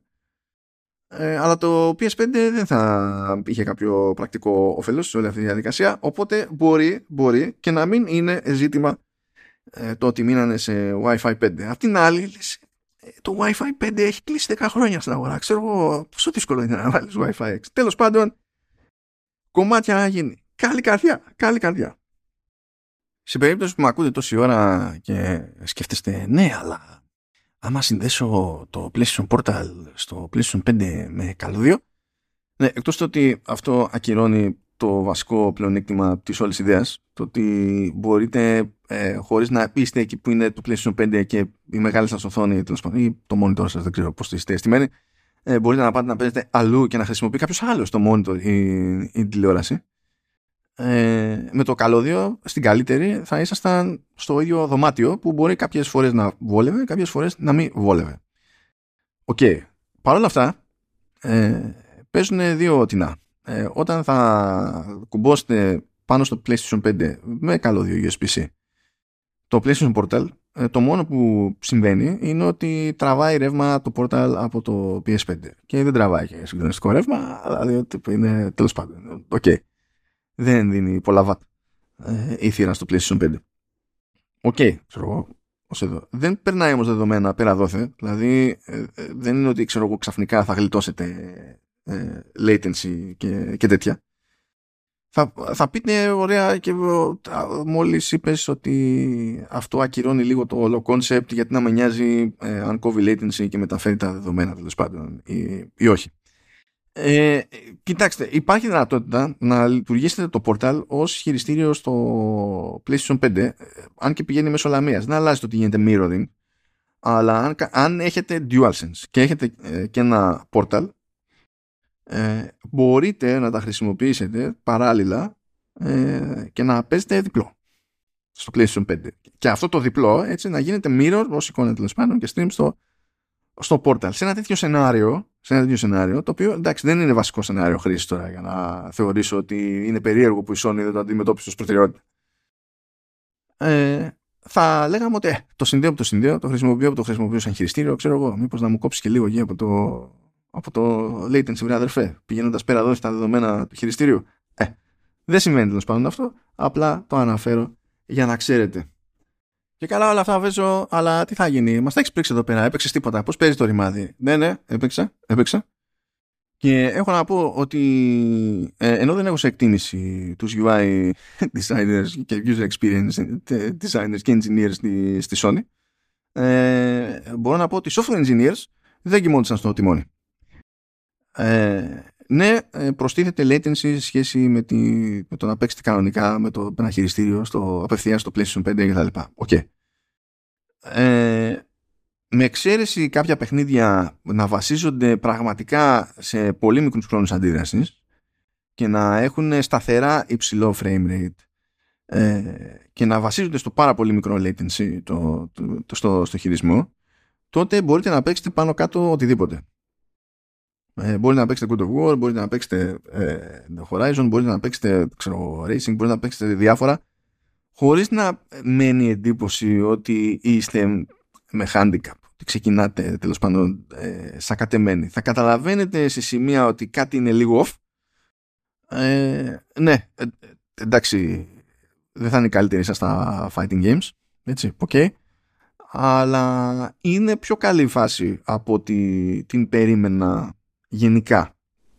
Και η εντύπωσή μου είναι ότι φρόντισαν να δίνουν πάντα προτεραιότητα, πάντα προτεραιότητα στο, στο κομμάτι του χειρισμού σε βαθμό τέτοιο που να ρίχνουν με πρώτη ευκαιρία την εικόνα. Ε, και όταν λέμε τόση, όταν λέω πρώτη ευκαιρία, είπαμε, έτσι ξεκινάνε τα παρατράγουδα ε, με το που είστε σε στατικό μενού ας πούμε στο, το, το, το, το, το PlayStation 5 και λέτε οπ, οπ, οπ, οπ, τι έχει γίνει εδώ πέρα με το macro blocking όταν παίζετε κάποιο παιχνίδι ε, επειδή προφανώς δεν έχετε να κάνετε ή σπάνια έχετε να κάνετε με τελείως δηλαδή πλακάτα χρώματα ε, και τα λοιπά ε, δεν βλέπετε εύκολα αυτό το, αυτό το macro blocking ε, δεν είναι ότι αν, αν προσέξετε δεν θα το πάρετε χαμπάρι ε, θα το πάρετε χαμπάρι αλλά πάνω στη ροή του παιχνιδιού νομίζω ότι ο περισσότερος κόσμος που δεν έχει τις ευαισθησίες τώρα που έχουμε εμείς εμφανεμένοι εδώ πέρα ε, δεν θα νιώσει ότι εντάξει έγινε και κάτι. Και αυτό είναι από τις νίκες της Sony σε αυτή την, την περίπτωση. Εξαρτάται βέβαια και από το παιχνίδι. Και εξαρτάται σε, σε πολύ μεγάλο βαθμό στην πραγματικότητα από το PlayStation 5 και θα το εξηγήσω αυτό το πραγματάκι. Ε, γενικά, γενικά ε, όταν έχουμε να κάνουμε με συμπιεσμένο βίντεο, όπως ενδεχομένως έχετε παρατηρήσει κι εσείς, ξέρω, χρησιμοποιώντας Netflix, Prime, ξέρω, Disney+, Apple TV+, οτιδήποτε, ξέρω, Crunchyroll, ό,τι, ό,τι να είναι ε, θα έχετε παρατηρήσει ότι ένας εύκολος τρόπος να καταρρεύσει η εικόνα, ας έχετε την καλύτερη σύνδεση στο σύμπαν. Α πληρώνετε στην περίπτωση του Netflix το, την ακριβότερη συνδρομή για να έχετε τα υψηλότερα bitrates, την υψηλότερη ανάλυση κτλ. Δεν έχει σημασία. Δηλαδή, τι έχετε κάνει, εσείς μπορείτε να έχετε όλα jet. Ε, αρκεί ένα πλάνο, ξέρω εγώ, κινούμενο πάνω σε δάσος ε, που έχει πολύ λεπτομέρεια λόγω των φύλων στα δέντρα κτλ. που πηγαίνει πακέτο με κίνηση για να καταρρεύσει η εικόνα. Καταραίει, καταραίει, διότι ε, δεν μπορεί να προσαρμοστεί αρκετά γρήγορα ε, και επειδή βάζουν και ένα ταβάνι στο, στο bitrate, αυτές οι, οι τέτοιου είδους σκηνές με πολύ λεπτομέρεια και ακόμη περισσότερο κινούμενη λεπτομέρεια ε, θέλουν δυσανάλογα μεγάλη αύξηση στο bitrate για να μην είναι μάπα η εικόνα. Και πολύ απλά δεν το έχει να το κάνει αυτό το PlayStation 5. Δεν, δεν, δεν το έχει. Είναι, δεν, δεν αφιερώνονται αρκετοί πόροι σε αυτό το πράγμα. Δεν πιστεύω καν ότι φτιάχτηκε σοβαρά για αυτό το πράγμα. Ε, θα πείτε ναι, αλλά ε, αυτό μπορούμε και στριμάρουμε ξέρω εγώ, σε Twitch και ιστορίες και τα λοιπά. Πάρα πολύ ωραία. Δεν ξέρω αν το έχετε παρατηρήσει. Αλλά κανείς δεν λέει πάω να δω ένα Twitch stream ε, για να με συγκλονίσει η εικόνα του. Δηλαδή, ε, ναι. Και όταν όλα αυτά πρέπει να γίνονται σε πραγματικό χρόνο, ε, κάτι που δεν απασχολεί μια εταιρεία σαν την Netflix, ας πούμε, ε, τα πράγματα είναι ακόμη πιο δύσκολα. Και χωρίς ε, hardware σε ένα σύστημα σαν το PlayStation 5 που να είναι κομμένο και αμένο συγκεκριμένα για αυτή τη δουλειά, υπάρχουν ε, εκπτώσεις. Υπάρχουν εκπτώσεις. Ε, είναι σε κάθε περίπτωση και υπό τις ιδανικότερες των συνθήκων θέμα χρόνου ε, να αρχίσετε να βλέπετε τέλος πάντων κάποια σπασίματα στη, στην οθόνη κτλ. Όχι, το, το, ζήτημα δεν είναι τόσο το frame rate. Ε, εκεί πέρα είναι πιο σταθερά τα πράγματα. Γιατί είπαμε, ε, έχουν δώσει αρκετά σωστές προτεραιότητες οι software engineers της, της Sony ως προς αυτό το κομμάτι γιατί δεν θέλουν να σκίζετε το, το gameplay. Αλλά η εικόνα μπορεί να είναι σε οποιοδήποτε κομμάτι του φάσματος τέλος πάντων κάνετε κέφι. Και ως άλλη μια απόδειξη ότι το PlayStation 5 για το κάθε PlayStation 5 δεν είναι στημένο όντως για τέτοια δουλειά στα σοβαρά, ε, είναι το εξαστείο. Έστω ότι δεν παίζετε κάτι, απλά είστε στο μενού του PlayStation 5 μέσω του Portal. Και πηγαίνετε στο store. Και κατεβάζετε ένα παιχνίδι, αγοράζετε ένα παιχνίδι. Ή σκάει κάποιο patch. Και αρχίζει το σύστημα και κατεβάζει ε, τόσο ψόφιος είναι ο network adapter για αυτή τη δουλειά, διότι κατά τα άλλα είναι καλός του, του PS5. Σε σχέση δηλαδή με του Xbox και του Switch, είναι πολύ καλύτερος στο network adapter, τουλάχιστον στο download, έτσι. Ε, τόσο δεν την παλεύει ο network adapter και δεν το λέω μόνο σαν hardware, το λέω και σαν software, διότι το σε τι πακέτα δίνει προτεραιότητα το, το σύστημα όταν έχει να κουμαντάρει πολλαπλά transfers, ε, είναι και θέμα software, δεν είναι απλά θέμα hardware. Ε, πηγαίνει τα δίνει όλα ξέρω εγώ στο, στο download και δεμένη bandwidth στο PS5 να την παλέψει με το portal για κανένα λόγο. Αφήνεται το portal στην άκρη ε, η οθόνη σαπίζει, σαπίζει τόσο πολύ που ε, δυσκολεύεστε να διαβάσετε κειμενάκι ξέρω εγώ. δηλαδή τις ενδείξεις του μενού σαπίζει και χάνεται η σύνδεση, μετά επανέρχεται η σύνδεση, ξαναχάνεται η σύνδεση, επανέρχεται πάλι η σύνδεση, είναι, παίζει αυτό το μπρος πίσω για πάντα, για πάντα και ή πρέπει να κάνετε pause το download ή πρέπει να περιμένετε να τελειώσει το download. Ε, μέχρι να γίνει αυτό το πράγμα, ε, δηλαδή το concept είμαι ε, κάπου παραπέρα ή εκτός βάσης. Βάζω κάτι να κατεβαίνει στο PS5 μου στο σπίτι και όσο κατεβαίνει παίζω κάτι άλλο που είναι πάνω στο, στο σύστημά μου, δεν υφίσταται. Δεν, δεν παίζει αυτό κατεβάζει το PS5, τέλειωσε το πορτάλ. Ε, δεν υπάρχει για εσάς. Δεν υπάρχει. Αυτό με απογοήτευσε. Η, η αλήθεια είναι. Διότι πιστεύω ότι υπήρχε τρόπος να, να λυθεί ε, ρυθμι, ε, ρυθμίζοντας τον τρόπο με τον οποίο ε, διαχειρίζεται το διαθέσιμο bandwidth το ίδιο το PS5. Θα μπορούσε να πει ότι όταν, παίζει, όταν είμαστε συνδεμένοι με Portal ε, κρατάμε κλειδώνουμε ένα μέρος του διαθέσιμου bandwidth που έχουμε, αυτό που θα χρειαστούμε τέλος πάντων για την περίπτωση του, του portal και ό,τι μένει το, το αφήνουμε τέλος πάντων για τις άλλες δουλειές. Με την ίδια λογική που και το Xbox, ας πούμε, λέει ότι έτσι και τρέχει παιχνίδι και κατεβάζεις κάτι, βάζω κόφτη στην ταχύτητα του, του download για να μην έχουμε άλλα τραβάλα στο παιχνίδι εφόσον είναι ξέρω εγώ live game και, και τα λοιπά. Παρά είναι επιθετικό το Xbox αυτό το θέμα, είναι λίγο αστείο και ακόμα και όταν δεν παίζουμε τίποτα, το Xbox είναι πλήρως αναξιόπιστο. Δηλαδή στο πώς αξιοποιεί το, το bandwidth της γραμμής που έχετε, που είναι all over the place. Ε, έχει τα άλλα του τα ζαβά εκεί πέρα, αλλά εκείνη η σκέψη θα βόλευε τώρα στην πάντα του PS5 πακέτο με το, με το Portal. Το άλλο που θα βόλευε για να ολοκληρωθεί το αστείο με τα σχόλια περί αντιγραφής του Gamepad στο Wii U ε, θα ήταν ε, μια επιλογή για απευθεία σύνδεση ε, Portal και PlayStation 5 ώστε να γλιτώσουμε το μεσάζοντα το, του router όταν είμαστε χοντρικά στο, στον ίδιο χώρο.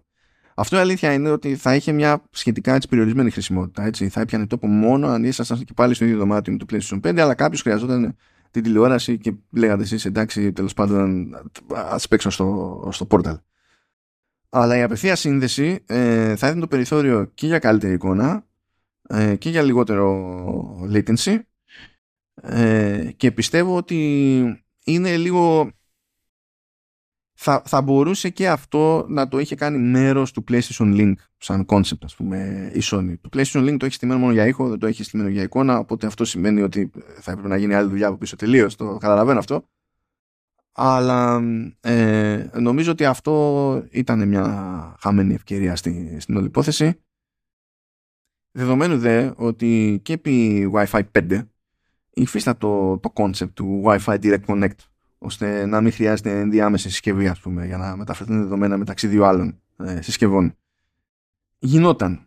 Και γι' αυτό φαντάζομαι ότι θα ήταν και σχετικά εύκολο ε, να υποστηριχθεί με κάποιο τρόπο. Α μην ήταν μέρος του PlayStation Link να είναι κάποιο καινούριο διαφοροποιημένο spec κτλ. Αλλά τουλάχιστον να σε έπιανε το, το ρημάδι το Wi-Fi Direct Connect. Για να κλείσω όμως, γιατί δεν περίμενα να το πάω τόση ώρα, αλλά ε, εγώ και hardware. Ναι. Άμα δεν υπάρχει κάποιος να μου βάζει κόφτη, υπάρχει πρόβλημα. Ε, το, το portal είναι ένα πολύ περίεργο προϊόν. Ε, αν κάποιος ενδιαφέρεται για το remote play, δεν υπάρχει καλύτερη επιλογή, ειδικά από ε, άποψη εργονομίας. Η εναλλακτική δηλαδή είναι ναι, μπορούμε να χρησιμοποιήσουμε κάποιο tablet με ακόμη μεγαλύτερη οθόνη, okay, αντί για κάποιο smartphone με μικρότερη οθόνη από το PlayStation Portal. Ε, μπορούμε να καταλήξουμε σε συσκευές τέλος πάντων με καλύτερες οθόνες από το PlayStation Portal. OK, okay, αλλά θα ψαχνόμαστε ε, πώς να τη στήσουμε, ε, να, είναι ξεχωριστή υπόθεση στο χειριστήριο, αυτό επηρεάζει πάλι το πώς θα στήσουμε τι που, ενώ στην περίπτωση του Portal έχουμε την εργονομία του, του DualSense στην πραγματικότητα, έχουμε και τα haptics του DualSense που είναι από τα πρώτα πράγματα που χάνονται σε όλα τα υπόλοιπα σενάρια ε, και άμα θέλουμε να πέσουμε σε ένα καναπέ, να αρχιθούμε και να μοιάζουμε τελικό σίγμα ας πούμε, και να κρατάμε τελείως περίεργα το portal, ε, μπορούμε να το κάνουμε, ενώ σε κάθε εναλλακτική που έχουμε για remote play δεν πολυπαίζει αυτό το πράγμα. OK, okay, δηλαδή. Αλλά αν είσαι ταγμένοι στο remote play, από αυτή την άποψη, το portal είναι καλοσχεδιασμένο τουλάχιστον σαν hardware. OK. Okay σαν software ε, έχω, νομίζω έχετε καταλάβει ότι έχω ένα μάτσο διαφωνίες. έχω, έχω πραγματικά ένα μάτσο διαφωνίες. Αλλά κάποιος πρέπει ήδη να ενδιαφέρεται επαρκώς πιστεύω για το remote play. Γιατί το remote play είναι ε, μια δέσμη από, από θυσίες. Και το ίδιο το software του, του Portal δεν μας προστατεύει καν αρκετά από αυτές τις θυσίες είναι γενικά περίεργη περίπτωση αυτή του, του Portal διότι έτσι όπως το βλέπω εγώ είναι σαν το Portal να είναι αυτό που έπαθε κατά μία έννοια η Sony παρατηρώντας το τζέρζελο που ξεκίνησε με το Steam Deck. Και τέλος πάντων ε, τα υπόλοιπα, τις υπόλοιπες επιλογές που φύτρωσαν σε αυτή την κατηγορία με τον, ένα, με τον άλλο, με τη μία ή την άλλη ιδιαιτερότητα. Δεν πιστεύω δηλαδή ότι το Portal ε, ήρθε επειδή η Sony είπε Switch. Μάλλον είπε Steam Deck. Το οποίο εξηγεί και διάφορες προχειρότητες ας πούμε στην εφαρμογή όλου του, του concept διότι το Steam Deck δεν είναι και τόσο καιρό εκεί έξω ας πούμε ώστε να πούμε ότι είχε πολύ περισσότερο χρόνο στο μυαλό της το, το Portal η, η Sony. Επίσης το Portal λέει, ε, στην ουσία το, το, το Portal είναι για το PlayStation 5 ε, κάτι σαν την πρώτη εκδοχή του Apple Watch όπου το Apple Watch στην ουσία δεν έκανε τίποτα σχεδόν μόνο του και έλεγε κοίταξε να δεις ή, ή με ζευγαρώνεις με iPhone και όλο το compute γίνεται στο iPhone και το iPhone στέλνει τα αποτελέσματα ως εικόνα και δεδομένα έτοιμα τέλος πάνω στο Apple Watch και ε, δείχνω εγώ στην οθόνη του Apple Watch stuff που ακόμη και εκεί βέβαια υπήρχε interaction κανονικό με αφή τότε, πριν από 10 χρόνια. Ε, ενώ εδώ όχι και τόσο. ε, με το μενού του, του PlayStation 5 είμαστε σε εκείνη τη φάση ε, με, το, με το PlayStation Portal και αντιμετωπίζεται πραγματικά ως αξισουάρ ε, ως προέκταση του PlayStation 5 και εδώ πέρα είναι που με καργαλάει λίγο ε, το μυαλό μου διότι μου θύμισε μια άλλη εποχή τελείως. Υπήρχε μια εποχή που δεν υπήρχε το cloud ε, ως concept. Δεν υπήρχαν κάπου servers που φροντίζανε να συγχρονίζουν τα πάντα ή τουλάχιστον τα βασικά ή τα σημαντικότερα μεταξύ των διαθέσιμων συσκευών μας κτλ. Και για να κάνουμε το οτιδήποτε ε, σημαίνει ότι πρέπει να φέρουμε μια άλλη συσκευή και να την κουμπώσουμε πάνω σε μια άλλη συσκευή και όλο το ζήτημα το υπόλοιπο ήταν software. Να υπάρχει το software για να μιλήσει μία στην άλλη ε, και η συσκευή αποδέκτης να έχει το software επίσης να αξιοποιήσει αυτό που θα πάρει μιλώντας από, από την άλλη. Και μου θύμισε εκείνη την... όχι έτσι... Όχι και τη μεγαλύτερη σε διάρκεια ας πούμε, θεωρία που είχε ο Steve Jobs για την περίπτωση του, του Mac που έλεγε ότι ξέρω εγώ είναι το Digital Hub θα φέρετε εδώ τις φωτογραφικές σας μηχανές, θα κουμπώσετε τις βιντεοκάμερές σας, φροντίζουμε να έχουμε το iPhoto, να έχουμε το... τότε ήταν iPhoto, να έχουμε το iMovie που εξακολουθεί και είναι iMovie, να έχουμε διάφορα πράγματα τέλος πάντων, ώστε ό,τι και αν μαζεύεται από ψηφιακό περιεχόμενο εδώ και εκεί να μπορέσει να κουμπώσει πάνω ε, και να το αξιοποιεί τέλος πάντων το, ε, το, ο, Mac και κατ' επέκταση ο χρήστης. Ε, εδώ η ροή είναι από την ανάποδη γιατί το ζήτημα είναι να αξιοποιηθεί από το portal αυτό που ήδη υπάρχει στο PlayStation 5 ε, όχι να κερδίσει κάτι το PlayStation 5 επειδή έχουμε το portal ωστόσο το PlayStation 5 ε, αν τα βάλουμε κάτω ως προς τη, τη βαρύτητα που έχει για την ίδια τη Sony τη συνεισφορά όλου του κομματιού του gaming και των σχετικών υπηρεσιών στους κύκλους εργασίας της ε, της Sony είναι η σημαντικότερη οικογένεια προϊόν, προϊόντος που έχει. Ξεκάθαρα Οπότε εγώ βλέπω μια Sony που προσπαθεί με διάφορες κινήσεις ε, κάποιες φορές λιγότερο έτσι φαντασμαγορικές, κάποιες περισσότερο αλλά ακόμα και η δημιουργία του PS Link προς εκείνη την κατεύθυνση είναι να δημιουργήσει ένα οικοσύστημα. Δεν το, δεν το δοκιμάζει πρώτη φορά. Είχαμε και πιο λυπηρές έτσι, περιπτώσεις του παρελθόντος. Θέλω να θυμηθούμε για λίγο το PlayStation, TV που εξακολουθώ να πιστεύω ότι ε, ε, ε έβγαζε περισσότερο νόημα και τότε ε, σε σχέση με το Portal τώρα, ας πούμε. είχε, έχει δοκιμάσει μερικές φορές να βγάλει τηλεοράσεις με στάμπα PlayStation ξέχωρα από το κομμάτι της εταιρείας που βγάζει τηλεοράσεις και έχει το δικό του branding που λέμε μπράβια κτλ. Έχουν κάνει διάφορα τέτοια κουλά και φαινόταν τότε ότι τα κάνουν λίγο στην τύχη. Είναι, ρίχνουμε άδεια να πιάσουμε γεμάτα. Ε, δεν είμαι σίγουρος ότι έχει ξεφύγει η Sony από αυτή τη λογική και αυτό το, το complex αλλά ε, σίγουρα το Portal ε, στη σύλληψή του τέλος πάντων και στο σχεδιασμό του ε, φαίνεται προϊόν έτσι, μιας κάποιας ενέργειας χ. Δεν θα το πω ξεπέτα αλλά θα το πω και ε, έτσι μια ιδέα κομμένη στη μέση ας το, ας το πούμε έτσι διότι εξαρτάται από πάρα πολλά πράγματα. Δηλαδή το αφήγημα γενικότερα έξω είναι ότι α, εξαρτάται από το Wi-Fi, εξαρτάται από το... Που ισχύει όντως, okay. γενικά εξαρτάται από το τι σοϊ σύνδεση έχετε, ε, πώς την έχετε, ποιες είναι οι αποστάσεις από πού κτλ. Okay. Αλλά πιστεύω, πιστεύω ότι αυτά που βλέπω σε εκτόσεις δηλαδή στην εικόνα ε, πολλές φορές κρέμονται ακόμα και υπό ιδανικές συνθήκες δηλαδή πολλές φορές κρέμονται ε, από το PlayStation 5 και όχι από το Wi-Fi. Το Portal θα είχε έτσι μια πιθανότητα παραπάνω ε, να κάνει αυτό που το ίδιο κυνηγά να κάνει και να το κάνει όντως καλά ε, αν είχε να κάνει με μια κονσόλα που όταν σχεδιαζόταν σχεδιαζόταν με δεδομένη τη σκέψη στο πίσω μέρος του μυαλού ότι μετά θα έρθει κάτι τύπου Portal. Δηλαδή αυτή η έμπνευση ήρθε κατόπιν ορτής η κατάληξη είναι αυτή. Ένα λόγος παραπάνω για μένα να γκρινιάζω για το ότι δεν υποστηρίζεται το cloud streaming. Το θεωρώ αδιανόητο. Θα μπορούσε κατά μία έννοια το, το portal να πλασαριστεί, που πάλι δεν είναι το ίδιο πράγμα, αλλά τέλος πάντων, γι' αυτό λέω κατά μία έννοια, να λανσαριστεί ως το αντίστοιχο του, του Series S. Ε, με τη λογική ότι το Series S αντιμετωπίζεται πολλές φορές, παρότι μπορεί προφανώς να τρέξει παιχνίδια τοπικά κτλ ε, ως μια κονσόλα που είναι μια λογική επιλογή για κάποιον που θα πει you know what πάμε εκεί πέρα για το Game Pass ξέρω εγώ με streaming ή χωρίς streaming και ε, αντιγιά να ήταν κατά μία έννοια κάτι ανάλογο ως πρόταση προς τον καταναλωτή ε, θεωρώ εκπληκτικά κουφό που δεν το ε, προσπάθησε η Sony. Θεωρώ, δηλαδή το θεωρώ τόσο κουφό που θεωρώ αδιανόητο να μην είναι το επόμενο βήμα για ένα κάποιο update τέλος πάντων στο portal να προσθεθεί αυτή η ικανότητα. Ταυτόχρονα αν πέσω μέσα σε αυτό ε, ακόμα και αυτό θα με ενοχλεί διότι τότε θα, ε, θα, θα πω ότι παιδιά άμα το είχατε πάρει χαμπάρι αυτό το πράγμα ποιος ο λόγος να προσπαθήσετε να βγάλετε το portal αυτή τη χρονική περίοδο; Αντί να το βγάλετε όταν θα ήταν όλη η ιδέα σχηματισμένη και έτοιμη και το ζήτημά σας έτσι κι αλλιώς δεν είναι το ναι αλλά αυτό επηρεάζει τις επιλογές στο, στο hardware. Θα είναι περισσότερο ναι αυτό σημαίνει δουλειά στο, στο software. Δεν πιστεύει κανένας ότι κρέμεται η μοίρα της Sony από το επιτυχημένο ή όχι λανσάρισμα του PlayStation Portal.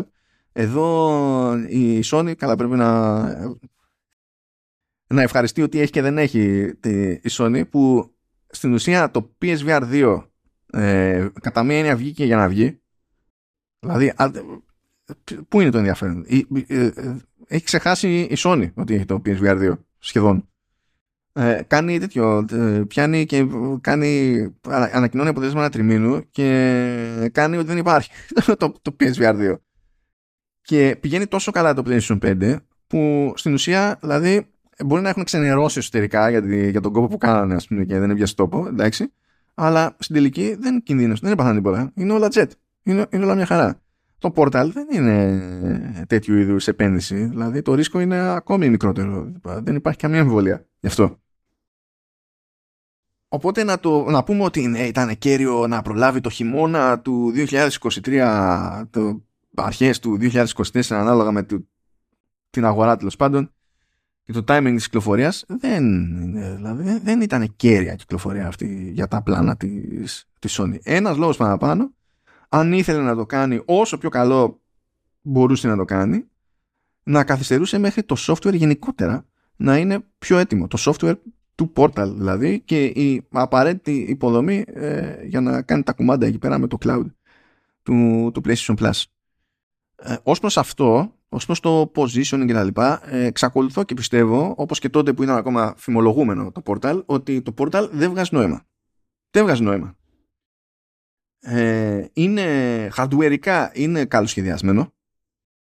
Ε, εργονομικά είναι φοβερό. Ε, ακόμα και εκεί πέρα που η εργονομία χωλαίνει λίγο είναι σε πουσιώδη σημεία και όπως είπα θεωρώ ότι έχουν γίνει σωστές θυσίες σε διάφορα τέτοια θέματα Δηλαδή πιο συγκλονιστική μου διαφωνία είναι με, τη, με το προσανατολισμό και τη θέση της θύρας USB-C. Ε, περίμενα να έχω μεγαλύτερες διαφωνίες. Ε, καλό είναι που έχω μόνο αυτή. OK. Okay. Αλλά δεν είναι, δηλαδή δεν ξέρω το product management τι, τι έκανε εκεί. Δεν, δεν, δεν αντιλαμβάνομαι. Έτσι, γιατί, ναι, τέλος πάντων. Γιατί το product manager, management είναι, συμμετέχει και στην όλη ιδέα από πίσω. Δεν, κατά τη δημιουργία της. Έτσι, δεν, δεν, δεν το πιάνω. Η αίσθηση δηλαδή μου βγάζει το πρώτο. Πω, τώρα ποιος θα το θυμάται αυτό. Πω, πω. Και γιατί τα θυμάμαι εγώ δηλαδή. Είναι και αυτό, μια, είναι και αυτό πορεία άξιο. Μου βγάζει έτσι μια essence Microsoft Zoom. Είναι σε φάση πρέπει και εμείς το κάνουμε, δεν το κάναμε άσχημα αλλά ταυτόχρονα δεν ξέρουμε και τι να το κάνουμε στην αγορά ακριβώς. Ε, είναι αυτό. Δηλαδή έβγαζε, έβγαζε, έβγαζε Zoom η, η Microsoft και το iPod δεν καταλάβαινε τίποτα. Ήταν στην τέτοια φάση. Ή αντίστοιχα, για να συνεχίσουμε στη Microsoft, διότι μας έχει προσφέρει πολλαπλά παραδείγματα. Ε, ε, αγοράσουμε την Nokia, έχουμε Windows Phone, δίνουμε πόνο και ε, αποτυγχάνουμε στο software. Ε, και είμαστε Microsoft και αποτυγχάνουμε στο software δεν μπορούμε να κουμαντάρουμε τους developers. Ε, λέμε εντάξει, Jet, μια χαρά, όλα, κανένα πρόβλημα. Αυτή, το, η, αυτή την αίσθηση μου βγάζει γενικά το, το Portal. Είναι η αίσθηση που χοντρικά περίμενα. Ε, και παρά τα θετικά τέλος πάντων που το, που το υπολογίζω έχοντας βάλει χέρι πλέον στη, στη συσκευή ε, θέλει πολύ περισσότερη προσπάθεια για να με πείσει η Sony ότι αυτή είναι, αυτό είναι ένα βήμα σε ένα ευρύτερο σχέδιο και όχι απλά ένα περίεργο πείραμα ας πούμε που κάποιος έπεισε κάποιον άλλον και του έκατσε το budget και είπε εντάξει σαν και τότε που Αχ, άλλες εποχές και αυτές που, αν θυμάστε, που αντιμετωπίζαμε στα σοβαρά τις ψηφιακές κορνίζες. Εγώ από τότε απορούσα. Έτσι, θεωρούσα ότι ήταν τα πιο άχρηστα πράγματα στο σύμπαν οι ψηφιακές κορνίζες. Αλλά τέλος πάντων είχαν μια πέραση. Αγόραζε ο κόσμος ψηφιακές κορνίζες. Και είχε φυσικό, φυσικά η Sony ψηφιακές κορνίζες. Τις έφτιαχνε το τμήμα των φωτογραφικών. Βγάζει λίγο νόημα. OK. Okay και κάποιος έπεισε κάποιον άλλον μέσα στη Sony κάποτε και άρχισε να βγάζει και το τμήμα του computing που τότε είχε τα Vaio να βγάζει ψηφιακές κορνίζες και ε, τα δύο divisions είχαν ε, τσιτωθεί μεταξύ τους και μπινελικονόντουσαν. Εγώ έπεσα και σε live μπινελίκι σε τέτοια περίπτωση. Ήταν, ε, ήταν ωραία φάση να βλέπεις έναν Ιάπωνα να έχει, να τα έχει πάρει κρανίο τέλειας και να ορίαται μπροστά σε μια βιτρίνα. Fun stuff, fun stuff. Αλλά όπως εκείνο δεν έβγαζε νόημα τότε και μία που εκεί ήταν πυροτέχνημα ας πούμε ε, και εδώ θέλει έξτρα προσπάθεια για να πιστώ ότι δεν. Παρότι οι hardware engineers το ζουν, τους σέβομαι για αυτό το πράγμα, ε, τους ευχαριστώ διότι έτσι έχουμε και εμείς κάτι να ζούμε. Λοιπόν, ε, αυτά. Ελπίζω να βγει και νόημα. Ε, νόημα από τα λεγόμενά μου, έτσι. Γιατί για το υπόλοιπο, είπαμε, και εγώ με ερωτηματικό είμαι. Ε, πάει και αυτό οριακά ας πούμε πρόλαβα το, το εμπάργκο, οριακά, οριακά.